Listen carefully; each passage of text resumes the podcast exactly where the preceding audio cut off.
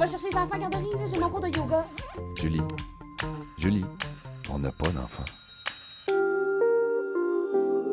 Il est 18 h. CIBL 101.5. Vivre Montréal.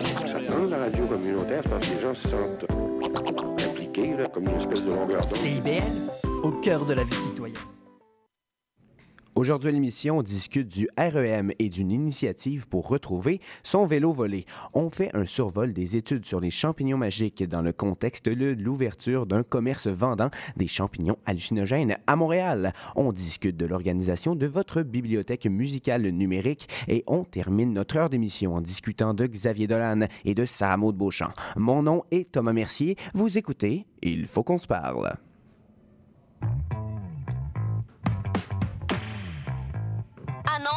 Tous les curieux. Il faut qu'on se parle avec Thomas Mercier. Bon début de soirée à ceux et celles qui viennent de nous rejoindre sur les ondes du 101.5 CBL.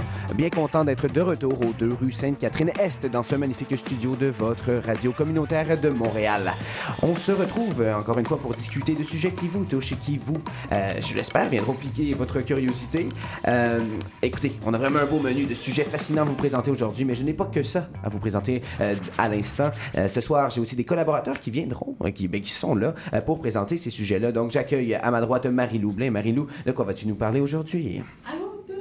Alors aujourd'hui, je vais euh, parler de Xavier Dolan. Je vais aussi parler de Sarah Maud Beauchamp et des films qu'elle a sortis récemment. En fait, du film qu'elle a sorti récemment. Euh, on s'en parle un peu plus tard. Super, merci beaucoup Marie-Lou. Euh, et maintenant, en face de moi, euh, le seul et unique, euh, Lou Sergé Deneau. Salut, ça va bien? Ah, ça va super cette- bien.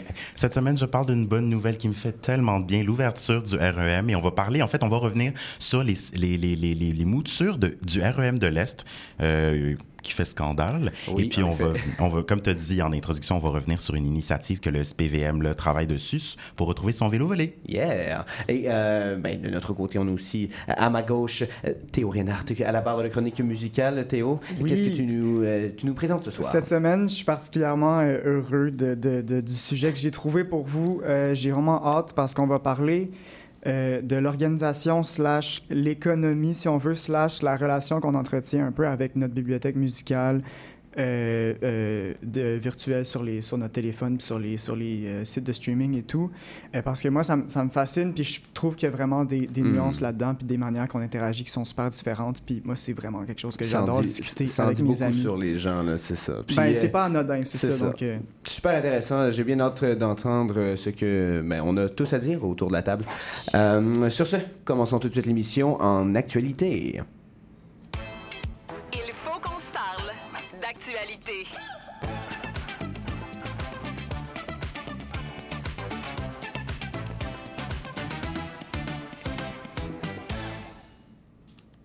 La semaine passée, notre chère Léonie euh, vous, a, vous parlait en fait de la grève du RTC à Québec, là, en plein festival d'idées de Québec. là. Et cette semaine, on a quand même remarqué aussi dans l'actualité montréalaise un soubresaut dans l'actualité en transport. Donc, s'il y a quand même un enjeu qui nous touche, là, les Montréalais, Montréalaises, c'est bien le transport. Et c'est pour ça euh, que je voulais vous en parler aujourd'hui. Et comme de fait, on a appris cette semaine, en fait, dans les derniers jours, que le REM, ou le, je rappelle, le réseau express métropolitain, ouvrira ses portes le lundi 31 juillet. Êtes-vous content? Moi, je veux Ah. savoir. Tu sais pas à quel point. Là, je, je vais être parti, je vais être en, en voyage, là. Oui. Mais euh, je- moi, j'aurais été le premier à être en file pour prendre le REM. Ben oui. Je suis fasciné par ce, ce, ce mé- ce moyen de transport depuis qu'on a annoncé euh, qu'il place là, à Montréal. Moi, j'ai tellement hâte de, de prendre un train qui n'a pas de conducteur. C'est fascinant. Tu passes en plus sur le Saint-Laurent. Écoute, ça. moi aussi, moi, c'est dans mon agenda, puis je le prends. Je vais aller faire un petit tour au distrant. je ne vais jamais au 10-30 et j'irai pour le REM. Tu nous feras Terminus Panama, c'est beaucoup plus beau. Tu nous feras un topo là-dessus. Tu nous feras un topo là-dessus. 100%. Ben c'est ça. Fait après plusieurs mois de tests là, euh, le public va pouvoir enfin là, donc se déplacer sur ce premier tronçon. Donc c'est pas tout le tronçon qui ouvre, qui relie euh, Brossard à la gare centrale en moins de 18 minutes. Et là, je rappelle qu'à terme, là, les autres tronçons qui vont ouvrir vont pouvoir nous permettre d'aller jusqu'à Deux-Montagnes et Sainte-Anne-de-Bellevue là en 2024. C'est assez loin, là, C'est assez loin. Montréal. Ah oui, ah oui. Puis la rive nord aussi. Et puis l'aéroport Trudeau. Ça, ça va prendre un peu plus de temps. c'est euh, prévu pour 2027. C'est anecdotique, mais en préparant cette chronique, là, je- euh, ce week-end, je voulais faire un petit test pour savoir là, combien de temps ça prendrait selon notre mode de transport. Puis là, tous, c'est non scientifique. Je ne suis pas ingénieur, je vous rassure. En voiture, lorsque je faisais le test dimanche, un trajet de la gare centrale jusqu'au 10-30 prendrait environ 16 minutes en automobile. Ça, c'est sans trafic. Mais cette semaine, on va dire là, une, une journée de la semaine en heure de pointe, ça prendrait environ 16 à 30 minutes, ce qui n'est pas fabuleux, mais qui est quand même assez surprenant. Je pensais Ouais. que ça, ça prendrait plus de temps que ça.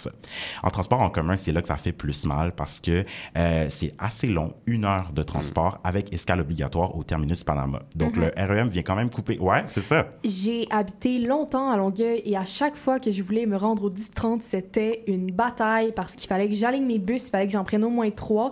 Un de chez moi jusqu'au terminus Longueuil, un du terminus Longueuil à Panama et un de Panama au 10-30 et pour revenir, c'était le même bordel. C'est vraiment le fun Et que là là. maintenant on a une autre option pour s'y rendre. Exact. Ça vient de couper, ça vient couper en fait à tous les usagers usagères un 40 minutes quand même dans Ouais. leur journée. Puis si on fait ça fois deux, c'est quand même 80 minutes. Donc quand même, quand même deux heures. Euh, s'il y a donc, mais s'il y a une région de l'île de Montréal ou dans le Grand Montréal qui n'est pas encore bien desservie, c'est l'est de Montréal. Et aujourd'hui, donc, je voulais revenir un peu sur les moutures controversées du REM de l'Est, qui est prévu surtout depuis l'annonce d'une nouvelle mouture là, dans Ça les derniers bien jours. rire, celle-là. là. Exact. Euh, mais pour cela, il faut quand même revenir en 2020. La, compa- donc, la compagnie qui chapeaute le REM, c'est CDPQ Infra, donc la Caisse de dépôt et placement du Québec Infra, qui a reçu le mandat du gouvernement de répondre aux besoins de mobilité des citoyens vivant dans l'Est. Donc, elle présentait, là, vers la fin de l'année, en décembre, une mouture assez prometteuse. Donc, on nous promettait 23 stations, une à- euh, avec deux branches, l'une se rendant jusqu'au cégep Marie-Victorin dans Montréal-Nord et l'autre jusque dans Pointe-aux-Trembles. On prévoyait 32 km de voies, dont 25 en aérien et 7 en souterrain, euh, avec un gain de temps Aérien, aérien. excuse-moi, je Oui, oui. t'interromps. Comme à New York. Comme à New York, à peu près. aérien dans ma tête, c'est un avion. Est-ce que tu peux juste préciser que c'est pas un avion? Non, Euh, c'est ok? pas un avion. C'est vraiment des rails surélevés qui sont pas sous terre. Ouais. c'est Ah, vraiment ça. ok. Ouais. Pour pas en- en- euh, être sur les routes, là, vraiment, c'est c'est surélevé. Ok, euh, sur- comme un viaduc dans le fond. euh. Poursuis, poursuis. Exact, mais oui, mais Marie-Lou, elle a déjà, elle, elle a été assez vive parce que justement, c'est ben bon, c'est- on va y revenir dans, dans quelques secondes, mais on pour cette mouture-là du projet, on prévoyait environ 10 milliards de dollars. Sauf que problème, et Marie-Lou, tu l'as mentionné, la partie aérienne devait être prévue n'importe n'importe où dans le centre-ville, euh, ce qui a causé quand même une grosse controverse. Bon. C'est, on voulait, Valérie Plante l'a dit justement qu'elle voulait pas qu'on défigure là, le centre-ville. là. Mm. Quand même, le- la partie aérienne devait traverser René Lévesque. Imaginez avec Et tous là les là. gros buildings. Aïe, aïe. Exact. C'est moins photo euh, Instagrammable. Exactement. Mais c'est pas juste ça, en fait. C'est pas juste ça qui a causé la controverse. là. Après des, des calculs d'achalandage menés par la RTM, la Ville de Montréal, ils ont réalisé aussi que cette première mouture viendrait faire concurrence avec la, le métro de la ligne verte, là, avec un tracé convergent uniquement vers le centre-ville et non pas de, du nord-sud, ce qui pourrait euh, aider à desservir tout l'Est. Bref, l'acceptabilité sociale était pas là. Sauf que là, cette semaine, le, euh, cette semaine, la RTM qui a repris le projet, là, après, on va dire l'échec euh, de la Caisse de dépôt et placement, ils ont présenté une nouvelle, euh, une nouvelle mouture du projet. Je vous laisse deviner la facture. Thomas, je sais que tu le sais, donc je vais demander à Marie-Lou et Théo de deviner le montant de la facture. Mon Dieu, j'ai aucune référence. 35 milliards. Combien de troisième Ah, lien? Théo l'a eu. T'es pas loin. Un milliard de plus, 36 milliards de dollars. C'est quasiment trois troisième liens. C'est Ex- fou, hein? Exactement. Qu'est-ce qui vient avec ça? C'est un projet complètement souterrain, ce qui change quand même beaucoup la donne. Euh, mais à part le prix, ce qui change beaucoup, c'est vraiment son tracé, qui part du sud-est de Laval, donc quand même, euh, qui passe à travers Montréal, euh, Montréal-Nord plutôt, Saint-Léonard, connecte deux stations, connecte avec deux stations de la ligne verte et se rend jusqu'à Charlemagne. Oui, oui, là où Céline est, est née. Oui, oui. Ça Euh, se rend loin, là. Exactement. Puis pour ceux qui savent pas, Charlemagne, c'est une banlieue là, juste avant Repentigny. Vous allez me dire, comment ça, 36 milliards de dollars? Et moi, de vous dire que le projet coûtait, en évaluation préliminaire, 33 milliards de dollars. Et c'est vraiment l'enfouissement du projet là, qui a coûté le 3 milliards de dollars de- en, en plus. C'est fou. C'est un projet dispendieux et en plus, les réactions sont vraiment mitigées. Les maires de, les maires des couronnes nord, là, donc de, les maires de Rosemère, euh, Terrebonne, sont pas contents, Mm. sont assez froids à l'idée que le REM se rende pas dans, dans leur ville. Et du côté provincial, là, on nous dit que François Legault a mal avalé son café, donc Ben on oui. comprend que Il a dit lui-même qu'il a mal avalé son café. Ça, ça exactement plutôt pauvre drôle. café, pauvre, euh, non mais pauvre grain de café, Ah. C'est fou, Se faire mal avaler par, euh, François ben, ça, par Legault. François Legault. Aïe, aïe. Mais c'est ça. Donc, ce projet-là de transport collectif qui est prometteur quand même pour l'économie, puis le déplacement dans le Grand Montréal là, va- ri- risque de faire encore couler beaucoup d'encre et on va suivre ça quand même Mhm. avec intérêt. Et comme vous le savez, moi, j'aime ça finir avec une petite nouvelle positive. Et Yeah. comme j'ai dit, je vais parler de quand même... En fait, c'est... euh, et aussi, on reste dans la thématique transport. C'est ça qui est le fun. Euh, et je suis tombé en fait cette semaine sur un dispositif avec lequel le SPVM là, euh, travaille pour contrer les vols de vélo. Là, avant de vous en parler, quand même, tâchons de, de quantifier le nombre de, de vols de vélo à Montréal cette année. C'est un chiffre qui se situe en 2022 plutôt à 2199 vols contre 1886 en 2021. Ça augmente, donc. Mon Dieu. Ça a augmenté exactement. Et puis, bon, faut pas oublier aussi qu'il y avait la pandémie aussi, euh, avec les vagues où on sortait, Il y a plus de gens qui, qui prennent le vélo maintenant à Montréal aussi. Aussi, Yes. c'est un mode qui se développe avec Ouais. Mm-hmm. notamment les rêves aussi qui se développent. Donc, euh, il y a définitivement là, il y a un achalandage qui croît. Et donc, les vols, malheureusement. Ben, si on est honnête, là, puis euh, c'est aussi une porte-parole du SPVM qui en parlait, il y a peu de gens qui reportent euh, le vol de vélo euh, à la police. Je sais pas si c'est quelque chose que vous faites aussi personnellement. Moi, moi, je me suis fait voler mon vélo en secondaire 3. J'en veux toujours à la personne qui me l'a volé, mais je l'ai pas, euh, je l'ai pas reporté parce que ben, je, je trouvais, je sentais pas le besoin. Je sais pas. euh, je, je, je sais pas pourquoi j'ai pas fait ça, mais dans- je- peut-être par orgueil. Je sais Mais justement, parce que Ouais. aussi, on n'a pas de... Marie-Lou, je sais pas si tu voulais dire quelque chose. Ben non, c'est juste, j'ai l'impression, comment la police va retrouver mon C'est vélo? ça. Je sais pas Ben, exactement comment ils feraient ça. Exactement. Et c'est pour ça que l'application vient quand même en aide. Là, je vous explique le concept. Ça s'appelle Garage 529. là. Peut-être que vous le connaissez ou pas, là, mais le concept est assez simple. Donc, on enregistre son vélo sur l'application ou sur le web. Il y a un numéro de série des photos. Et puis après ça, on commande une vignette sur laquelle on colle, qu'on qu'on colle en fait sur le vélo. Et s'il est retrouvé, euh, en fait, s'il est volé, on peut le signaler sur la plateforme. Et le SPVM le travaille vraiment là, intimement avec cette plateforme. Donc, ouais, donc ça, c'est vraiment super. Et puis, s'il est retrouvé, là, on peut vraiment être facilement euh, être contacté. Puis même avant d'acheter un vélo usagé, notamment sur Marketplace ou Kijiji, on peut vérifier sur la plateforme s'il ne s'agit pas d'un vélo volé. Ah, Exactement. c'est intelligent quand même. Une Exact. initiative. Exact. Donc là, maintenant, l'utilité devient plus pertinente et là, peut-être qu'on va commencer euh, à l'utiliser de, de plus en plus. Ben, la question aussi qui vient avec ça, c'est est-ce que ça marche vraiment? Est-ce que les gens adhèrent à ça? Eh bien, oui. Donc, dans un angle plus individuel au Québec, l'usage de l'application est encore assez faible, mais il y a un usager de l'application qui disait à, au, à, à Métro, au journal Métro, en fait, qu'après cinq jours euh, de s'être fait voler son vélo, il l'a retrouvé. Euh, ce qui est quand même pas mal, quand même, dans la semaine. Et puis, le plus globalement, là, après sept ans d'utilisation, on- on- la, la ville de Vancouver faisait état d'avoir enregistré une baisse de 52 de vols de vélo. Wow. Ce qui est pas mal. euh, oui, ça, ça aide beaucoup quand même. Effectivement. Donc, comme, comme on a dit, comme on vient de discuter, c'est vraiment de susciter l'adhésion des Montréalais et des Montréalaises, comme on a dit, avec le rêve qui se développe et tout. Et Valérie Plante qui vraiment qui pousse aussi sa population à utiliser le transport actif. C'est une, une application qui, euh, qui définitivement pourrait faire fureur. Et c'est quoi le nom de l'application pour nos auditeurs? Garage 529. Garage 529. Super. Donc, on vous invite à aller enregistrer vos, vos vélos. Un magnifique moyen de transport. euh, Donc, euh, c'est ça. Euh, C'était tout pour Ben, toi? Moi, Ouais. je voulais juste rajouter un petit quelque chose là, pour les gens. C'est pas très cher là, pour la petite vignette, c'est 11 Puis je pense Ah. qu'on peut l'obtenir aussi gratuitement si on va à la maison des cyclistes sur le plateau Mont-Royal. Mais c'est une information à confirmer. Là. On peut aussi les appeler. Mais euh, de savoir qu'il y a un moyen pour protéger notre vélo et nous assurer plusieurs balades, moi, ça me rend heureux. Oui. Euh, Jusqu'à la semaine prochaine. Oui. Comme d'habitude. moi, ça me rend toujours heureux jusqu'à la semaine prochaine. Ah, merci beaucoup, euh, merci beaucoup Lou. Euh, sur ce, ben, on s'en va en musique avec euh, du euh, Lou Adrian Cassidy. Ouais.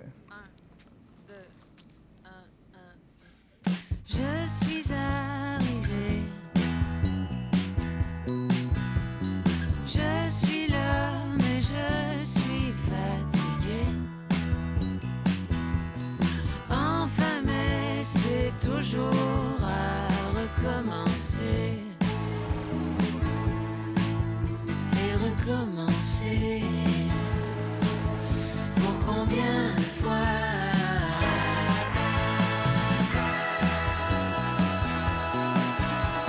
Je suis arrivée, je reconnais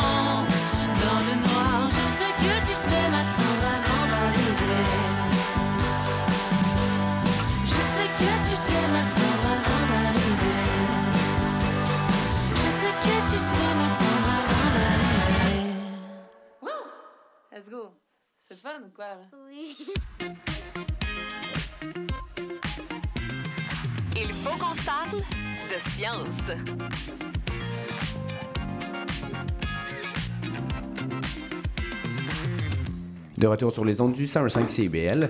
Il est l'heure de parler science, donc euh, science. Euh, mais avant tout, le service de police de la ville de, Montréal a finalement décidé de sévir contre la boutique de champignons magiques montréalais Funguys, qui a ouvert ses portes mardi dernier. Euh, des policiers ont mené une perquisition à l'intérieur du commerce en fin d'après-midi, la journée même, et auraient procédé à l'arrestation de quatre personnes jusqu'à présent, mais ils ont confirmé qu'ils pourraient peut-être procéder à de nouvelles arrestations. Écoutez, euh, la boutique avait beau avoir une enseigne bien visible où l'on peut lire champignons magiques en fluorescent, euh, il n'en reste pas moins que la production, la vente et la possession de champignons magiques sont illégales au Canada, sauf à quelques rares exceptions qu'on va euh, nommer un petit peu plus tard. Euh, il y a des accusations donc, qui pourraient être déposées contre les vendeurs et contre aussi les clients qui se sont rendus à cette boutique dans les prochains jours. Donc, parce qu'on n'a pas le droit d'être en possession de, de, de, de, de- de moches, de, de champignons magiques. Euh, donc, euh, la boutique était située à proximité du pont Jacques-Cartier euh, et c'est le 13e établissement à être ouvert par Fun Guys, qui en a déjà 11 en Ontario et un autre à Détroit. Euh, il y a d'autres franchises que Fun Guys qui sont aussi présentes sur le marché physique, mais ils sont, le, le marché de vente de champignons magiques est très, très, très présent en ligne. On peut Oh, se wow. commander du- du- des champignons magiques via Poste Canada. Donc, euh, il y a un petit peu de contradiction. On va essayer de- de- d'a- d'aller voir comment ça fonctionne. Que serait le SPVM sans contradiction? Exactement. Oh. Euh, donc, euh, les propriétaires de ces multiples commerces se disent des militants pour la légalisation de la psilocybine, l'ingrédient actif des champignons hallucinogènes. Euh, et malgré la tournure des événements de mardi dernier, Fun Guys dit avoir l'intention d'ouvrir d'autres boutiques partout à Montréal et surtout partout au Québec. Donc, ils veulent euh, s'établir ici. On verra comment ça va se passer parce qu'ils sont déjà bien établis euh, dans d'autres euh, dans d'autres provinces comme surtout l'Ontario. Euh, durant la journée, il y a des dizaines de clients qui se sont présentés à la boutique pour diverses raisons, mais ce qui poussait le plus souvent les clients à acheter chez Fun Guys, c'était les propriétés thérapeutiques alléguées à, la psilocybine. Et il y a une phrase qui a été prononcée par une cliente là, qui a été tirée dans un article de Radio-Canada. Euh, ça va comme suit. Je souffre de dépression depuis longtemps. C'est un essai, c'est de la découverte. Cette dame-là voulait, en fait, euh, essayer de régler ou apaiser peut-être une maladie mentale. Euh, puis ça, ça, ça a quand même piqué, piqué ma curiosité. C'est quelque, Mhm, quelque mhm. chose de fascinant. Et j'ai donc été euh, fe- feuilleter plusieurs articles sur le sujet parce qu'on parle quand même ici d'utiliser une drogue hallucinogène en tant que complément ou substitut à des médicaments antidépresseurs. Euh, c'est assez fascinant. Euh, donc on va se plonger brièvement dans une dans l'histoire en fait des, des champignons magiques. C'est une drogue psychédélique là que ça fait longtemps qu'on utilise euh, cette drogue-là pour les humains en raison de leur propriété de produire un état de conscience altéré, caractérisé par des distorsions de perception, des hallucinations et un état d'extase. Euh, Il y, a- une expérience assez mythique euh, dans, dans la consommation de champignons magiques. Ils sont présents à l'état naturel dans certains végétaux. Les champignons magiques du genre psilocybe sont utilisés depuis des siècles, voire des millénaires dans des pratiques médicales ou religieuses dans de nombreuses cultures à travers le monde. Et c'est encore utilisé dans euh, de bon nombre de cultures, euh, surtout en Amérique du Sud. Euh, Et la découverte dans les années 40 et 50 de, que des drogues hallucinogènes comme la diélétamide d'acide lysergique ou le LSD en, autre, en, en termes plus simples et de la psilocybine pouvaient améliorer la conscience de soi et faciliter le souvenir et la libération de souvenirs chargés émotionnellement. Mais à l'époque, ça avait suscité un, un immense intérêt pour l'utilisation de ces drogues dans le traitement de différents désordres mentaux. Euh, et en 1965, on comptait déjà plus de 1000 études cliniques publiées euh, qui rapportaient des effets thérapeutiques prometteurs euh, chez plus de 40 000 sujets. C'est assez impressionnant. Euh, maintenant, c'est vraiment plus le cas. Cependant, avec l'abus de ces drogues-là, particulièrement le LSD, euh, lors des années 60-70, on connaît les hippies, euh, et les mauvaises expériences que, que ça pouvait provoquer, euh, on pense à Woodstock, euh, euh, ben, ça a terni l'image de, de la psilocybine, des, des drogues psychédéliques, et avec le temps, on a considérablement diminué l'intérêt d'utiliser ces drogues-là à des fins thérapeutiques. On souligne aussi l'interdiction euh, des drogues presque partout en Occident lors de la célèbre War on Drugs. C'est ça que tu allais dire. ça ouais. aussi, c'est- Euh, war, War on Drugs euh, par le président Nixon qui a, qui a totalement... euh, La réputation a, ah été, oui, a ça- été complètement ternie. oui, euh, exact. Euh, donc, euh, comme un phénix euh, renaît de ses cendres, euh, cet Oh. intérêt s'est ravivé au cours de la dernière décennie avec la publication de résultats d'études cliniques montrant que l'administration de drogues hallucinogènes, comme la psilocybine, amoindrit certains désordres mentaux, euh, comme la dépression résistante au traitement, le stress post-traumatique ou encore l'anxiété euh, et la dépression touchant les personnes atteintes d'un cancer en phase terminale. Euh, L'an dernier, en janvier 2022, il y a Santé Canada qui a apporté des changements au programme d'accès spécial pour permettre aux médecins de présenter une requête pour prescrire à certains patients des drogues psychédéliques comme la psilocybine, les champignons magiques, euh, ainsi que d'autres substances ayant des effets comparables comme la MDMA. Qui demeure autrement illégal au Canada pour être éligible à, cette, euh, à, cette, à ce traitement-là. euh, les conditions sont assez strictes et euh, il demande d'être évalué vraiment au cas par cas. Seul un patient souffrant d'une maladie grave ou qui met sa vie en danger peut se qualifier euh, euh, pour euh, recevoir ce traitement.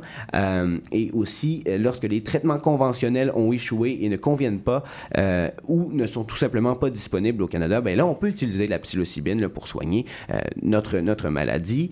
Il y a certains qui se réjouissent de cette avancée-là parce que ça reste une avancée. Avant, c'était totalement illégal. Maintenant, ce l'est un petit peu moins. C'est toléré. Euh, et notamment Mark Hayden, qui, est- qui, qui se réjouit de ça, qui est l'ancien superviseur du projet psychédélique du Centre d'usage des substances de la Colombie-Britannique. Et il croit que la psilocybine, lui, pourrait transformer la psychiatrie totalement, euh, la psychologie aussi et les services sociaux, ainsi que les soins infirmiers.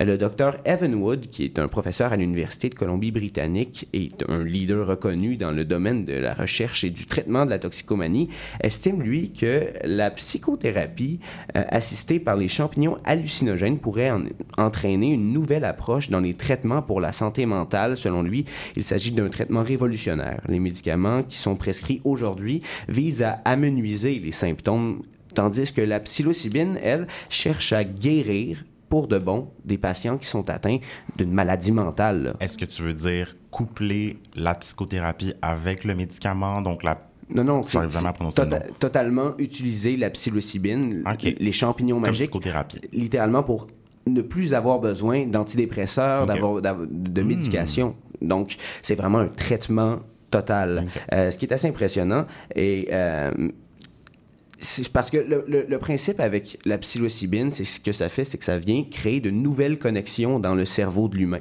Euh, donc, ça vient littéralement rebrancher les fils Oui, oui, oui, euh, du cerveau, ce qui peut parfois régler euh, certains, certains problèmes, mais c'est vraiment, euh, c'est vraiment il y, a, il y a des petits risques avec ça, là, euh, parce que comme tout pro- nouveau produit, tout n'est pas blanc. Euh, L'usage de champignons magiques, c'est vraiment pas sans risque. La consommation de fortes doses peut se causer ce que l'on appelle un mauvais voyage ou un bad trip en anglais. Euh, donc, des effets indésirables de la, de la paranoïa, entraînant parfois aussi des comportements dangereux, et ce pendant plusieurs heures, parce que ben, prendre des champignons magiques, c'est souvent pendant plusieurs heures. Il peut- ça- on peut aussi provoquer euh, des réactions psychotiques persistantes chez les personnes qui ont des antécédents familiaux de psychose. Euh, et les risques sont en, en majorité liés à l'environnement dans lequel euh, les champignons hallucinogènes sont consommés et aussi à la vulnérabilité des patients. Donc, c'est pas tout le monde qui réagit de la même manière à ce traitement-là. C'est pour ça que les études sont, sont assez euh, complexes à, à, à, à avancer. Ça avance pas, ça avance pas très vite. Voilà, donc l'important dans, dans, dans la consommation de, de psilocybine, c'est qu'on soit accompagné d'un thérapeute si on veut régler un, un, un problème de santé mentale. Mhm. Puis aussi, tu dis les, les études avancent pas très vite. C'est aussi quelque chose qui est, qui est vraiment dommage Mhm. sur euh, ces- ces- ces- cette recherche scientifique-là, c'est qu'on a justement perdu 30, 40 ans Vraiment, de recherche à cause que les substances ont été complètement interdites. Mhm. Euh, puis, sais, comme com- comparativement à d'autres pratiques euh, de, de, de santé médicale qui ont évolué Ouais, dans oui. les dernières 30, 40 années, euh, ça, on a Non, la encore... psychiatrie est restée au même stade, surtout Ouais. avec... Parce que faut, comprendre, ce, ce- la psilocybine, quand je dis re- rebrancher le cerveau, c'est vraiment quelque chose qu'on qu'on comprend pas Oui. encore. Comment c'est possible de faire ça? Euh, comment... euh, les, les effets aussi que ça, ça peut produire, c'est- assez Il y a impressionnant. des histoires de, de, de personnes qui, qui, qui bégayaient toute leur vie, Mhm. qui ont pris de la psilocybine une, une seule Ouais. fois, puis qui ont Ah, arrêté wow. de bégayer. Ouais. Wow. Ah, wow.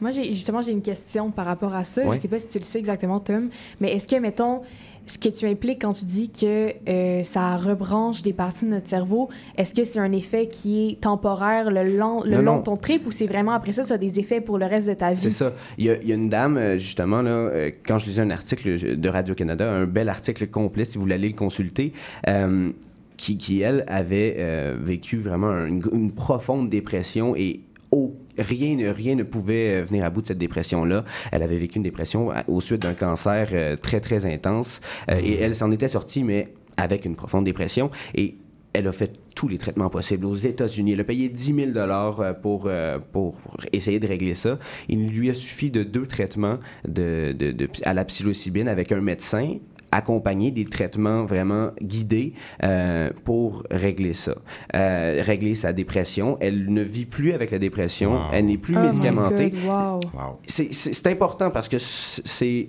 il y a plusieurs études qui sont en train euh, de faire ça. Et dans les années euh, 50 et 60, c'était en plein boom. là. Les 40 000 études qu'il y avait dans le temps, c'était vraiment là-dessus et ça avançait. Mais malheureusement, avec le War on Drugs euh, de Richard Nixon qui a diabolisé totalement Mhm. cette, euh, cette, euh, cette substance dont on abusait. Puis je comprends, c'était Oui, oui. vraiment... Ouais, ouais, c'était ouais, ouais. c'était c'était pas idéal là euh, donc euh, voilà euh, c'est assez assez important de pas trop euh, banaliser la psilocybine parce que c'est quand, Mhm. quand Non, on parle de rebrancher son cerveau c'est assez impressionnant là. Mais comme qu'on apprend encore à, à connaître le corps et à ses réactions, tout ça. Et moi, la, moi la, la chose importante que je veux savoir, c'est est-ce qu'on va pouvoir faire une crème de champignons avec ça? Ben, y- le, le magasin qui a fermé là qui s'est fait euh, de, fu- de Fun Guys là Il y avait de la soupe! ils, Non, ils- offraient euh, du chocolat euh, Oh! parce que ça, se- ça se consomme là, de différentes manières. Euh, mais c'est ça. Donc, euh, Quand on- même intéressant. Ouais, Ouais. vraiment. Mais on décourage par contre la consommation non assistée où l'on se dose soi-même, même si c'est surprenamment très accessible. Euh, Il y a qu'à taper euh, champignons magiques sur Internet et on peut en trouver. Euh, de- on, va, on va en avoir sur le pas de sa porte et c'est totalement dans une zone grise. Euh, le gouvernement fait pas grand chose. les villes n'ont pas vraiment de pouvoir. Euh, c'est assez, c'est assez complexe d'arrêter ce trafic de champignons magiques là. Et selon le Dr Woods que j'ai mentionné précédemment, les patients ne devraient jamais se doser eux-mêmes. euh, sous possible, euh, ben, on peut empirer notre situation là, si on fait ça Euh, et euh, on ne peut toujours pas tirer de conclusion sur les bienfaits des champignons magiques malheureusement parce que ben, on sait que ça a un impact sur notre cerveau, mais est-ce que c'est vraiment un médicament qui est capable de remplacer les antidépresseurs ou de guérir des maladies mentales? Eh bien, il, il va falloir plus d'études, euh, plus de temps encore. Euh, eh bien, c'est ça. Donc, le temps va nous le dire si, euh, si on va pouvoir un jour guérir les maladies mentales avec de la psilocybine. Puis si vous voulez vous informer peut-être ou voir quelque chose qui est informatif sur le sujet, je recommande vraiment fortement la, la, le- deux choses sur Netflix, dont donc le, document, le film documentaire Fantastic Fungi Ouais. et la Oh série oui. documentaire à quatre épisodes How to Change Your Mind. La série documentaire, moi j'ai ad- vraiment adoré ça. C'est quatre épisodes euh, sur quatre différents types de, Mhm. de, de drogues hallucinogènes. Donc un sur la MDMA, un sur la psilocybine, un sur la LSD puis un sur la mescaline. Mm. Puis chaque épisode est vraiment bien parce que il, il- il t'explique euh, le contexte culturel Mm. de la substance et aussi ses avancées euh, scientifiques. Mm. Puis ces deux-là en même temps, puis il y a des témoignages de gens qui, qui, ont, qui font des traitements justement spécialisés avec des docteurs qui te parlent de leur expérience, puis de Hmm. comment ça les a aidés. Moi, je trouve, ça, je trouve, je trouve que c'est fascinant, puis c'est vraiment bien comme série. Fait que je vous la recommande. wow. How to Change Your Mind. Donc, on vous recommande ça et euh, surtout, bien, euh, moi, je veux, je- je veux faire de la prévention. N'allez pas dans des magasins comme Fun Guys et essayez de vous doser vous-même, surtout si vous avez des maladies mentales. Euh, donc, voilà. C'est pas un traitement magique. C'est ça. C'est ça que je voulais vous dire. Les champignons magiques Les ne sont champignons pas. lait, mais C'est ça. Exactement. Sur ce, ben, on vous revient avec notre prochaine chronique, la chronique musicale. CIBL 101.5 Montréal. CIBL. Du 28 au 30 juillet prochain, célébrez la 29e édition du Festival Mémoire et Racines au parc Saint-Jean-Bosco de Saint-Charles-Borromée. Préparez-vous au meilleur de la culture traditionnelle d'ici et d'ailleurs avec les chauffeurs à pied, le rêve du diable, la volée de castor et plus encore. Procurez-vous votre passeport week-end dès maintenant au www.mémoireracine.org. Une présentation de la Caisse des Jardins de Joliette et du Centre de l'Anaudière.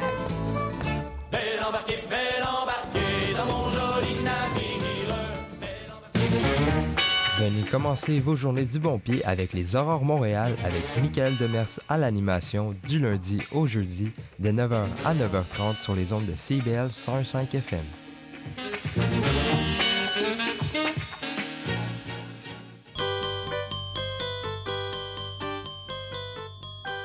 Joignez-vous au mouvement de la fierté de bâtir sur les ondes de CBL à chaque lundi matin, 10h, l'émission où vous entendrez s'exprimer les travailleuses et les travailleurs de la construction.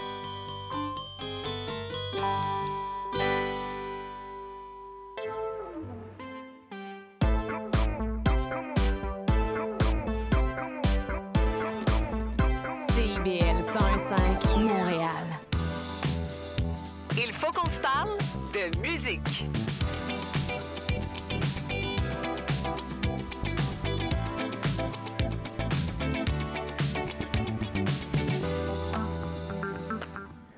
De retour à CBL 105, vous écoutez toujours Il faut qu'on se parle avec Thomas Mercier et euh, ben, on s'en va en musique, à notre chronique musicale. Théo, on parle de, de, de- de bibliothèque musicale. là. Oui, on va parler de musique cette semaine, mais pas de la même manière que euh, je l'ai fait depuis le début de l'émission.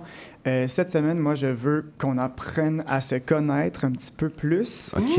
Et Ça va être le euh, fun. je veux qu'on jase, je veux qu'on discute vraiment de, de nos habitudes de nos habitudes d'écoute de musique euh, sur les plateformes en ligne, euh, puis de, de, de, de un peu comment, comment on organise, comment on, on- on interagit avec euh, notre, notre bibliothèque musicale, puis c'est quoi nos habitudes vraiment d'écoute musicale, parce que je trouve que personnellement, c'est une, je pense que c'est une des choses à propos de moi-même qui sont les plus intimes. Mm.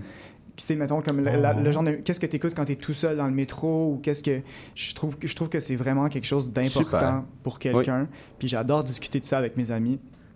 Euh, donc, c'est ça, voilà. c'est- c'est- je, pense que c'est quelque chose d'important. Puis, euh, personnellement, c'est un sujet que j'adore. Alors, je me suis dit, pourquoi pas me parler de ça Ben pour ma oui, chronique. en effet. C'est beau Donc, que tu dises euh, que ce soit intime.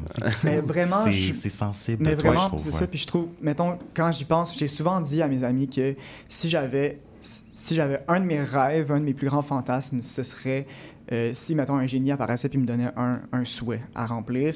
Je dirais, je voudrais passer une journée dans les, dans les oreilles de, de- d'un de mes amis. Seulement une journée.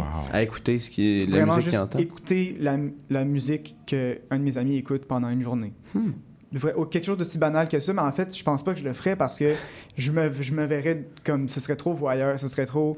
Je le ferais pas, mais Ouais. comme j'ai vraiment le fantasme de. Mais t'as cette curiosité-là de cette savoir, curiosité-là de, comme mon Dieu, j'ai l'impression que si je, si je suis avec toi, si je dors tes oreilles pendant Mm. 20 minutes dans le métro, je vais plus te connaître en Ouais. sachant c'est quoi les cinq chansons que tu as jouées aléatoirement cette journée-là.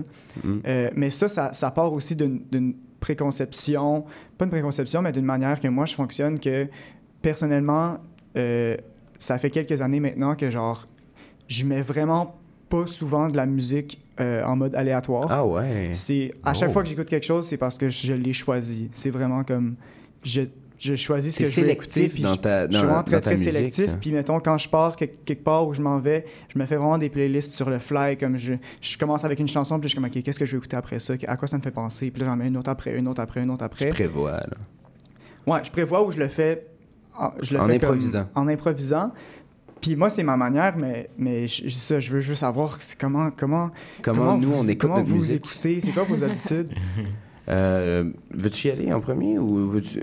Ok, je vais y aller. Je vais y aller. Vas-y, parce que j'ai- Oui, oui. je sais pas Ok, encore. super. Moi, euh, quand j'écoute ma musique, euh, j'ai- j'ai- c'est c'est assez. Tu vois, la- le mode aléatoire, je l'utilise, mais pas plus que ça. J'écoute par album en général. Ouais, album aussi. Album, c'est- euh, admettons, euh, ben, j'ai écouté un remix de Dépêche Mode euh, hier soir euh, en m'en venant à Montréal. Euh, puis j'ai, j'ai- tu vois, moi, c'est, c'est- j'ai des découvertes, j'ai une ligne de découverte euh, sur Spotify parce que je suis avec la plateforme verte. Et j'écoute vraiment. C'est, c'est- c'est en playlist qui me ressemble parce qu'un algorithme est assez puissant Ouais, ouais, euh, ouais. pour, euh, pour mettre de la musique qui me ressemble. Et euh, voilà, c'est, donc ils ont, ils ont mis du Dépêche Mode et j'ai écouté ça, j'ai, j'ai, j'ai tout, simplement adoré Mhm. euh, parce qu'ils me connaissent très bien. Mais aussi, euh, moi, j'ai cette fâcheuse manie-là de, de, de ne pas retrouver les chansons que j'aime euh, parce que je, je, je, je les ajoutes mets pas ta- dans des playlists. Je suis totalement nul. euh, Mais à- tu les ajoutes même pas à tes chansons aimées? mais c'est ça. Je les ajoute à mes chansons aimées, mais c'est- après, ça devient un, un- un foutoir. Un là. Ah, c'est fou à quel Ouais. point euh, mon, mon- mes, play- mes playlists sont non existantes ou sont très, très vieilles. Euh, donc, j'ai de la musique qui me ressemble moins dans certaines playlists. Et euh, ben, j'écoute beaucoup de ma- mes chansons aimées qui, sont, Ouais. qui partent du rap au, au blues. Au... C'est ça que je voulais vous demander ça. aussi. Peut-être une question que vous allez plus facilement être capable de répondre. Je vais vous demander, est-ce que vous faites des playlists? Et si oui, quel type? Est-ce que vous utilisez des emojis Mm. pour vos titres? Est-ce que vous, vous- comment vous titrez vos playlists? Est-ce que vous mettez des images? Est-ce que vous gardez les quatre albums qui se mettent par défaut? Est-ce que vous choisissez la musique que vous écoutez? Ou Est-ce que je peux faire un- une petite parenthèse? Oui. Oui. Ben, parce que parce qu'on parlait de musique, mais c'est parce qu'il y a un des gars de Bless qui vient juste de passer. Ah, mon Ben Dieu, on aurait dû dire a un des bonjour. musiciens, ben non, mais J'aurais dû lui demander, je vais sortir, je vais lui parler. Un des musiciens du groupe Bless. euh, Super, oui. Ouais. allez, écouter, allez écouter Bless. Qu'on a Mais- déjà mis à l'émission. Mais moi, Oui. écoute, moi, je, je suis comme Tom aussi, j'écoute beaucoup par album, mais oui, moi, j'ai des playlists avec des noms que j'essaie toujours d'être un peu funky. Fait que j'ai genre, euh, des fois, c'est Gringo Groove. Ok. Fait, fait quand c'est de la musique faite par des, pers- des personnes blanches, ben, ça, ça, ça va aller là-dedans. Gringo Groove. Euh, autrement, quand c'est des artistes noirs, ça va être Black Classics, ça va être ça mes noms. Puis je vais aller avec des noms, avec des. En fait, je vais mettre, je vais mettre des emojis, mais je vais mettre des photos de mon chat ou des photos de mimes que je trouve très drôles. En fait, je sais Ok. pas. Pour moi, la musique, faut que ça m'égaye, faut que ça, me, faut que ça me rende heureux, faut que je puisse danser comme on the spot, même si je suis au travail. Pendant que je rédige un contrat, je veux twerker. Non, c'est pas vrai. non, non, c'est pas vrai. Mais quand j'écoute des quand je fais des contrats, par exemple, au travail, euh, ben parfois j'écoute du Kylie Minogue parce que padam, padam, non, c'est une blague. Mais euh, je suis aussi par autant playlist qu'album. donc, Ouais, euh, moi aussi, je dirais, c'est- c'est album, c'est un, Mhm. un autre gros que j'ai oublié. Mais justement, j'ai j'ai fait des petites recherches tantôt, puis euh, je suis a- je suis allé voir euh, un peu les, les, les, les thèmes ou les, les catégorisations qui sont souvent utilisées pour orga- organiser sa musique ou pour faire des playlists. Puis euh, j'en ai trouvé huit. Donc, euh, on aurait euh, émotion et mood. Ensuite, Oh. géographie et culture. Donc, quand tu parles de Gringo Groove ou de Black Culture, tu sais, Black Classics, ça rentrerait là-dedans, je dirais. Ou, tu sais, géographie, des gens qui disent, Ouais. qui font des playlists musique, Musique portugaise, musique de ouais, ouais, l'Allemagne. mhm. Euh, sinon, euh, situation spécifique. Que moi, je suis quand même, j'ai- j'aime bien ça, faire des playlists Oui, là-dessus. Ça te ressemble assez, Sinon, euh, on a concerts et événements, décennies et périodes de Mm. temps, 90s, classics, Mhm, euh, tu sais, tes, tes- tes 70s, euh, ton, ton soft rock. Euh, sinon, évidemment, on a des playlists de genre. Donc, euh, si tu fais une playlist de, de pop, une playlist de rock, une Ouais. playlist des affaires plus nichées aussi. Euh, sinon, des fêtes et des dates importantes. On a tous une petite playlist de Noël. En tout cas, je sais pas. Moi, j'en ai fait une cette année pour ma Oui. famille. J'ai préparé une playlist de 500 chansons. Juste pour que- 500 chansons. 500? Non. T'es j'ai mis dévoué. tout- J'ai tout mis. Juste My pour pas, God. pas qu'on manque de temps. J'ai mis aléatoire, puis là, j'ai laissé ça jouer pendant toute la soirée. Cinq. Mais moi, 500 tu vois, des événements spéciaux genre Halloween ou Noël, ça, pour moi, je prends des playlists déjà faites par mon application. Moi, je suis avec Deezer, Ah ouais? puis je prends des playlists déjà faites parce que j'ai pas le temps. J'ai Ouais. vraiment pas le temps. Puis je sais que ça va être bon. Quelqu'un de je- pressé, là. Ah oui, je suis quelqu'un de pressé, Ouais, oui. ouais, ouais, pas de temps. Et sinon, justement, parlant de temps, euh, dernière catégorie, moi, je l'utilise moins, mais euh, euh, tempo et BPM. Si Oh, vous ça, voulez. c'est c'est niché, je trouve. C'est niché, mais pour, pour les gens qui, qui, mettons, ils font des playlists, euh, les gens qui aiment danser ou qui Ouais. connaissent bien, bien, Ou ils vont d'entraînement. fréquentent les clubs, les playlists Ouais, Les playlists d'entraînement, c'est une bonne aussi que Mais tu euh, vois, moi aussi, je pensais que, je, genre, euh, je, te com- je comprenais pas ça, mais je comprends ça parce que je vais parfois dans les clubs, donc toutes les musiques, tu sais, avec un haut euh, Ouais, c'est 160 battements par minute. Ouais, euh. Qui font des poum-tch, poum-tch, tu sais. Ouais, ça, ouais. Puis, euh, mettons, ben, par exemple, euh, moi, dans, dans ma bibliothèque, j'ai beaucoup de playlists situationnelles, euh, des playlists émotionnelles aussi qui, qui se relient à un, un- un certain... euh, un certain vibe, un certain, un, un certain sentiment. Dis-nous J'ai- les j'ai- titres. C'est Ben, quelle ok, je vais- situation? On je vais aller les chercher. Je, je vais aller chercher mes playlists. Je vais vous en lire quelques-unes. Ah oui, puis c'est ça aussi. Puis quelque chose que, que- comme on en parlait tantôt avant l'émission, puis je vous, je vous disais, non, sauvez cette conversation pour la radio. Euh, ce, C'est que, ce que je fais, j'ai fait ça en fait tout- toute l'année 2022, puis là, j'ai recommencé à en faire. Oui. Euh, je, fais, je fais des playlists mensuelles. Mm-hmm. Euh, donc là, j'ai ma playlist de juillet, juillet 2023 qui, qui, qui, qui va bien, qui se passe bien. J'ai 20 chansons dedans à date. Euh, et comment ça fonctionne, mes, mes playlists mensuelles, c'est euh, que c'est autant à intention euh, journalière et archivistique que... En fait, c'est vraiment ça. C'est intention archivistique Ouais, et ouais. journalière. Tu veux archiver tes musiques préférées. ben, c'est parce que j'écoute beaucoup de choses, puis je passe très, très vite d'une chose à l'autre. Oh, OK. Puis, quand, puis dans le fond, les playlists mensuelles, c'est pour, d'une part, recenser mes découvertes mais, et mes redécouvertes de, du mois, et d'autre part, pour euh, euh, faire, tenir un genre de journal, Mm. mettre les chansons qui sont liées à des moments importants du mois ou des moments dont, euh, que je veux me rappeler. Euh, euh, donc, mettons, je vais dans la, la playlist de juillet 2023. Il y a des, il y a des nouveaux albums que j'ai écoutés, que j'avais jamais entendus avant. Il y a des chansons que je connaissais déjà, mais que je suis retombé dedans, Mm, mettons. Il y a, euh, il y a des, des, des, des morceaux de, de musique de film, parce que je suis allé voir des films au cinéma que j'ai adoré. Fait que là, je mets Mhm. une chanson de la, de la- de la bande sonore dans, dans la- dans. Tu vois, ça, je trouve ça fascinant parce que tu as une mémoire associée aux chansons. Tu associes, Ouais. beaucoup, je pense, les moments avec une chanson. Ben là. vraiment, en fait, ça. c'est ça. Puis ça, ça amplifie justement. Oui. C'est comme un choix que je fais. C'est au lieu de tenir un journal, je vais tenir une playlist. C'est ton journal intime. Un peu, mais c'est pour ça que je dis que Oh. pour moi, c'est c'est vraiment, c'est très, très intime. Fait que c'est aussi que j'ai. Tu sais, ça, c'est un peu un côté toc de genre, oui, je suis très, très méthodique dans la manière Mais- que j'organise non, mais la c'est musique. beau ta sensibilité, honnêtement. Mais je trouve ça très beau. j'aime ça, puis c'est une, de, une de, mes, de, de mes grandes de passions de faire ça. Donc, euh, en tout cas, ben, je- finalement, I guess que j'ai plus parlé de moi que de vous. Non, Marie-Lou, tu vois, tu vois, oui. J'ai pas encore eu le temps, moi, de, de parler. là. Je, je voulais pas, euh, ben, je voulais pas interrompre Théo, là. Ah, mon Dieu. Euh, je suis vraiment très album et euh, je vais vraiment beaucoup mettre des playlists quand je suis en charge de la musique. J'ai, en fait, la seule raison pour laquelle j'ai des playlists, la plupart du temps, c'est pour les autres. Ah ouais. C'est quand je suis dans une Hmm. voiture, une situation de covoiturage Ok. ou une situation c'est moi qui aimais la musique à mon travail ou quand il y a d'autres personnes avec moi puis que je dois entretenir une foule. Mais je fonctionne vraiment par, par, par, par, par- par vibe. là. Je sais pas si je peux dire ça exactement, là, mais par comment je me sens. Ouais. Puis je vais rechercher émotion. euh, une émotion vraiment précise, quelque chose de vraiment précis. Mm. Je vais finir un album, après ça, je vais me consulter qu'est-ce que ça me tente d'écouter après. Puis euh, je dirais que les seuls moments où j'arrive pas... Des fois, je me réveille le matin puis j'ai une tune dans la tête puis je le sais puis ça part Oui. ma journée puis ça la guide. Mais ça m'arrive de pas avoir ça. Fait que ça, c'est les seuls moments où je vais aller dans... euh, je, vais, je vais cliquer sur aléatoire de toutes, toutes, toutes, toutes, toutes mes chansons dans mon téléphone pour... euh, puis je vais les passer une après l'autre jusqu'à temps que je trouve quelque chose que ça me tente. Et là, Mhm. ça, ça va partir ma journée. Mm. Mais euh, parlant de chansons qui m'a trotté dans la tête euh, au, au début là, de, de, de cette, de cette matinée, il y a Air de plastique de Bon Enfant. Oui. Euh, et moi, ben, justement, là, je voulais conclure cette chronique en mettant une chanson euh, que j'ai écoutée aujourd'hui. Donc voici Air de plastique de Bon Enfant.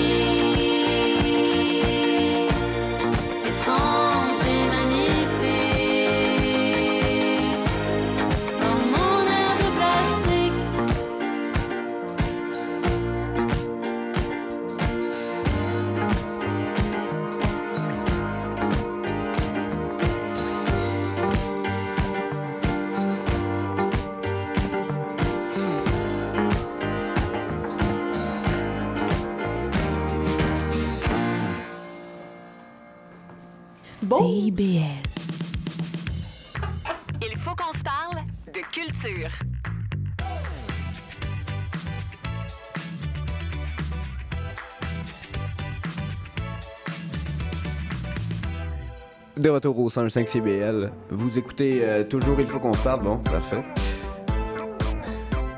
Oui. CBL 105 Montréal.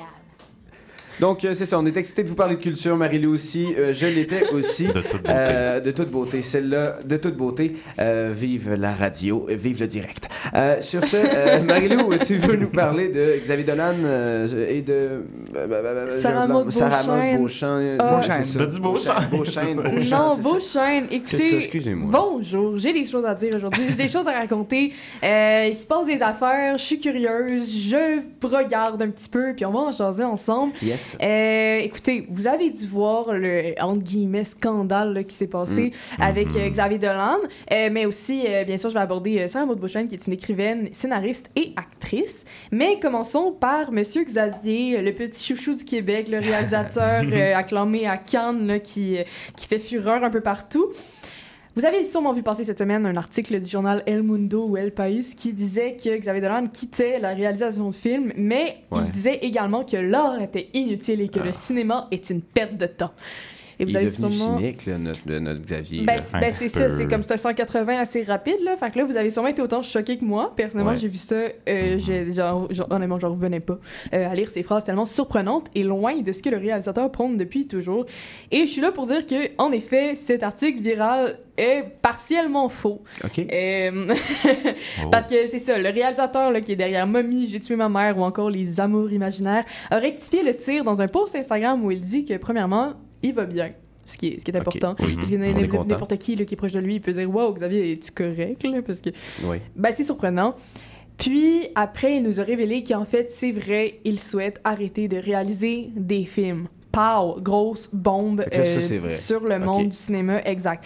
Puis il sent que ce qui était une, une urgence, une vocation inévitable pour lui à un moment donné dans sa vie, l'est plus. Euh, puis il souhaite en fait maintenant se concentrer sur d'autres choses comme sa santé, son entourage, faire du monde un meilleur endroit. Mais il a toutefois mentionné vouloir réaliser de la télévision, comme il l'a fait plus tôt cette année avec Ouais. la, sa première série, La nuit où Laurier Gaudreau s'est réveillé, qui est euh, disponible sur Club Illico, je pense. Donc là, tout n'est pas perdu. Hein, On a Xavier ne disparaît pas. fait de l'art encore, là. Exact. Et dans ça. les commentaires, euh, il a mentionné, ben, de, de sa publication Instagram, là, il a mentionné qu'il va rester un acteur. Alors, il ne disparaît pas. Déjà, on sait ça, c'est rassurant. Il fait de l'art encore. exact. Mais vraiment, je pense que. euh, en fait, je vais, je vais, je vais poursuivre, mais c'est ça. pour ce qui est de son opinion sur l'art et le cinéma, il confirme que les propos qui ont été tenus, euh, ben, que lui, en fait, il a tenu lors d'un appel vidéoconférence de 34 minutes avec euh, le journalisme du Il Mundo, ils ont été pas mal déformés quand l'article est sorti, parce que Xavier a dit dans l'appel avoir eu une carrière privilégiée dans le cinéma, il a pu être libre et travailler avec d'incroyables artistes, Mhm. euh, ce qui est vraiment le fun, mais il dit aussi avoir accumulé une certaine anxiété de performance, puis une recherche de validation face à son travail, puis c'est vrai que quand tu fais de l'art puis que tu veux que ça soit vu par du monde, euh, tu es un peu dépendante du regard du public euh, pour que tes affaires fonctionnent. Puis il souhaite se détacher de ça et s'occuper plus de notre monde, là, vraiment avoir une vision peut-être Mm. plus globale de ce qui se passe en ce moment puis comment lui, il peut faire en sorte que euh, tout aille mieux. Euh, voilà. Donc, de ses paroles, le journal a gardé « L'art ne veut rien dire et le cinéma est une perte de temps », ce qui est faux. Et Xavier a ensuite précisé qu'il trouve que l'art est nécessaire à nos réalités qui peuvent euh, être suffocantes parfois et qu'il supportera toujours euh, les autres artistes ainsi que réalisatrices, réalisateurs. Et c'est un choix personnel pour lui de ne plus faire de cinéma, mais ça veut pas dire qu'il ne qu'il renie le cinéma au complet. Et là, je me demandais, vous, là, mon Dieu, êtes-vous des, des fans de Xavier Dolan? Qu'est-ce que ça vous fait de savoir qu'on ne verra plus jamais aucun film écrit euh, Moi, par je pense, moi, je Xavier pense Dolan? qu'il va revenir. je ne crois pas. Tu y crois pas? Non, je le crois Dans pas. déni. Moi, je suis dans le C'est juste une pause, Xavier. Mon Dieu. C'est ça. Mais il a Moi- mentionné justement dans son post Instagram que euh, c'était pas juste Non, une pause. Fait que c'est un Ouais, peu. ouais. euh, Puis c'est c'est vraiment correct. On- il a le droit, tu sais, parce qu'il est humain, tu sais, il y a des feelings, il y a des, Mm. il y a des contradictions aussi. Peut-être qu'il va revenir. Ce serait normal aussi qu'il Ben oui. revienne. Je le comprends parce que je, je travaille en télé aussi. C'est c'est long. C'est puis là, il, il dit dans son post, tu sais, chaque détail doit être parfait. Bon, Ouais. je, je suis pas d'accord avec cette vision-là dans le sens que Xavier, c'est un perfectionniste. C'est pour Ouais. ça aussi, avec cette- ce, ce perfectionnisme et aussi de l'anxiété de performance, ce que je comprends Mhm. aussi, c'est normal qu'il veuille peut-être arrêter, mais bon, ça va nous manquer. Il nous a donné des très bons Il films. va faire de la Oui. télé. Il va faire de la télé. Puis aussi, tu sais, moi, je- j'en parlais, j'en parlais avec un de mes amis qui, qui, qui, qui connaît Louis- Louis-Julien Dursault, qui, qui a déjà joué Ouais. dans des films de Xavier Mm. Dolan, puis qui, qui connaît un peu, ouais. puis qui est dans le milieu, il a déjà joué dans des films et tout, puis on parlait de, justement de cette situation-là, puis il disait que lui, il comprenait, il comprenait vraiment beaucoup le- la position de Xavier Dolan, parce qu'il dit que la manière que lui fait des films, comme à- de, la mani- de la manière perfectionniste et tout ça, c'est sim- tout simplement, ce n'est plus rentable. Mm. mhm.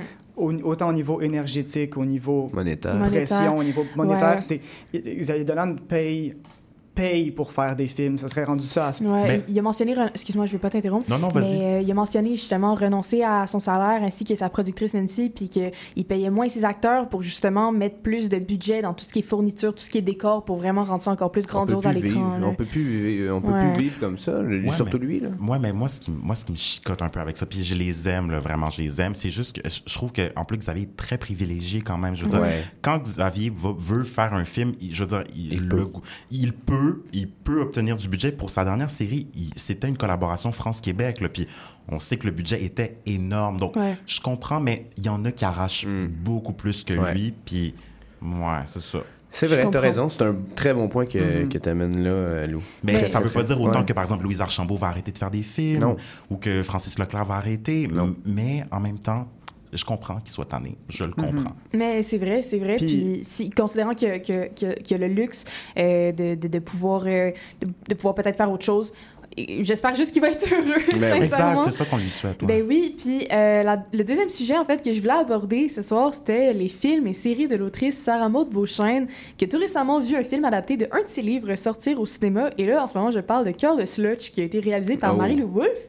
Et Cœur de Slutch, c'est le premier livre de l'autrice qu'elle a sorti en 2014, suivi de Lèche Vitrine et Maxime qui viennent compléter la trilogie. C'est une série de livres destinés aux ados un très jeune adulte qui raconte les aventures de Billy, 16 ans. Et euh, le film actuellement au cinéma suit Billy à travers sa rencontre d'un premier amour d'été euh, quand elle était sauveteuse là, dans un parc aquatique. T'es bon à te rappeler des noms. Mais en tout cas, c'est une belle histoire d'ado, un bon film d'ado, c'est le fun. Vraiment. Et c'est pas la première fois, en fait, que l'autrice va voir un de ses textes se rendre à l'écran, puisque c'est en fait la scénarisatrice, euh, la, scéna- la scénariste, pardon, derrière les séries pour ados à succès comme Le Chalet ou même euh, l'Aca- l'Académie, pardon. Et euh, Sarah Maud s'inspire vraiment, en fait, de ce qui l'entoure dans son écriture, des femmes dans sa vie et de ses amours compliqués. Et euh, ne vise pas que les adolescents, parce que, en fait, là, c'est ça que, moi, ça m'a vraiment intéressé récemment. Là. Mais elle a sorti un recueil d'histoires euh, ben, sous le nom de Les Fourchettes. Le recueil euh, date pas d'hier, mais euh, en fait, Sarah Maud avait un blog euh, qu'elle a utilisé pendant toute sa vingtaine comme journal intime où elle racontait ses histoires, dans lequel elle abordait avec franchise la passion, la jalousie, l'infidélité, la solitude et le désir profond d'apprendre à s'aimer qu'elle vécut à ces moments-là. Et là, dans le fond, à ses 30 ans, elle a relu quelques-unes de ses histoires, elle en a pioché quelques-unes et elle a fait un livre qui s'appelle Les Fourchettes, euh, afin d'offrir un condensé de sa vingtaine euh, au monde. Et là, avec toutes ces histoires, Sarah Maud a décidé de ne pas s'en tenir uniquement au livre et a scénarisé la web-série de trois saisons, Fourchette, qui est disponible sur tout.tv. Et la web-série euh, que j'ai absolument dévorée la semaine dernière suit l'histoire de Sarah et de sa récente séparation en même temps que sa quête de l'amour. Et là, c'est une série qui est autobiographique, mais très, très romancée, là, dans le sens où Sarah Maud Beauchesne, euh, c'est elle-même qui joue le personnage principal, euh, Sarah, Milo, une écrivaine de la fin vingtaine qui aime beaucoup elle, en le vin rouge léger. Oui puis non, dans le sens que c'est sûr c'est inspiré de sa vie, c'est sûr il y a des choses qui lui ressemblent, mais c'est pas exactement ça. Et là, Fourchette, c'est vraiment une euh, série qui est, en fait, au même, plu- au même titre que La Plume de Sarah Maud Beauchesne, est marquée par son écriture très féministe et engagée. Puis moi, ce qui m'a personnellement tout de suite fasciné avec ces textes, c'est qu'ils sont absolument impudiques et sans aucune retenue, sans même conscience du tabou. Et je sais pas comment expliquer, Sarah Maud, elle dit absolument tout ce qu'elle veut et c'est sa façon de s'affirmer, je crois, Mm. de pas avoir peur de rien, de pas se cacher derrière un rôle de femme prédéfini. Et personnellement, ça m'inspire beaucoup. J'ai euh, envie, depuis que j'ai écouté Fourchette, de ne pas craindre les mots, moi non plus, et de dire absolument de façon franche tout ce que j'ai à dire. Et là, je me demandais, est-ce que vous, vous avez déjà vu euh, ou lu du Sarah Maud Beauchesne? Moi, j'ai vu le film avec toi, Oui. d'ailleurs. Si, j'ai vu le film avec euh, Cœur de Slutch. Vous avez vu Cœur de Slutch? Ouais, euh, j'ai j'ai pas... Je m'attendais pas à ça. Euh, je m'attendais pas à un film euh, adolescent. Je pensais pas que ça allait Tom être ça. ne savait Ah, pas- Moi, je il suis, savait pas suis c'est quoi le allé film en rentrant. euh, donc j'ai été bien surpris. Euh, C'était vraiment un film d'adolescent. Ouais. J'aurais écouté ça euh, à- en secondaire 2, 3. J'aurais clairement trippé. Euh, mais là, j'étais j'ai- j'étais j'étais content. J'étais nostalgique plutôt euh, Mhm. de cette époque-là. C'était Mhm. cliché, c'était bonbon. C'était un bon film bonbon de l'été euh, pour, les, pour le Québec. Puis oui, puis même ça, c'est inspiré de la vie de Sarah Maud, Mm. qui écrit énormément euh, dans l'autobiographie romancée, là, parce que son personnage Billy, là, qui est trop grande, là, qui, qui a pas fait beaucoup d'affaires à 16 ans, c'est elle quand elle était jeune, qui a toujours fait euh, peut-être un 5 pieds 10 là, euh, en Mm. étant toute jeune. là. Fait que c'est vraiment, euh, c'est vraiment le fun. là. Je trouve que c'est vraiment une belle façon de, de s'ouvrir au monde qu'elle nous offre. Donc, euh, ben, merci beaucoup. On vous invite à aller euh, consommer les différentes œuvres des deux artistes qu'on a, qu'on a nommés, Sarah Maud Beauchesne, Sarah Maud Beauchesne euh, Et Xavier Dolan. Au cinéma, Xavier Dolan avec sa série sur Club Illico. Euh, donc, c'est ce qui va conclure cette édition d'Il faut qu'on se parle. Merci à vous, cher public, d'avoir été parmi nous. Euh, on vous revient la semaine prochaine, même heure, même poste, même studio, pour un autre rendez-vous radiophonique. Euh, je salue mes fidèles collaborateurs euh, et collaboratrices, Marie Loublin, Théo Reinhardt et Louis Hergé Deneau.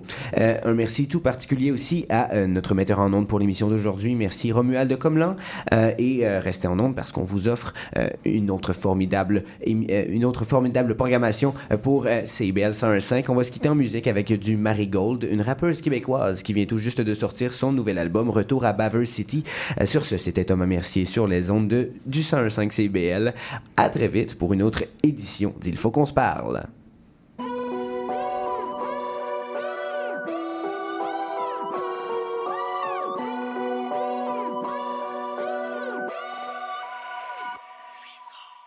Fournir J'ai besoin d'en fournir. Cuir fournaise, explose les fenêtres. Ouvre stem et stem. Toute la journée, c'est le thème, je les aime et traîne sur le web. Pour écouter, ils traînent dans ma tête et sèment les graines. À récolter, tu me manques, bébé, j'encaisse. Son morceau, yeah, oui, j'enquête.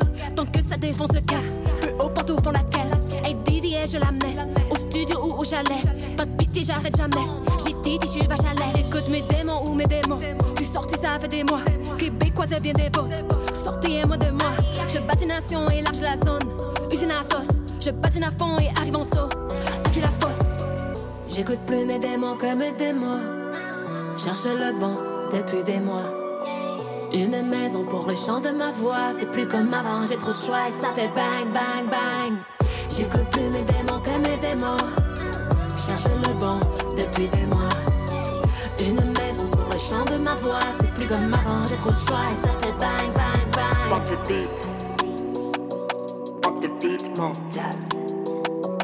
Fuck, fuck, fuck the beat.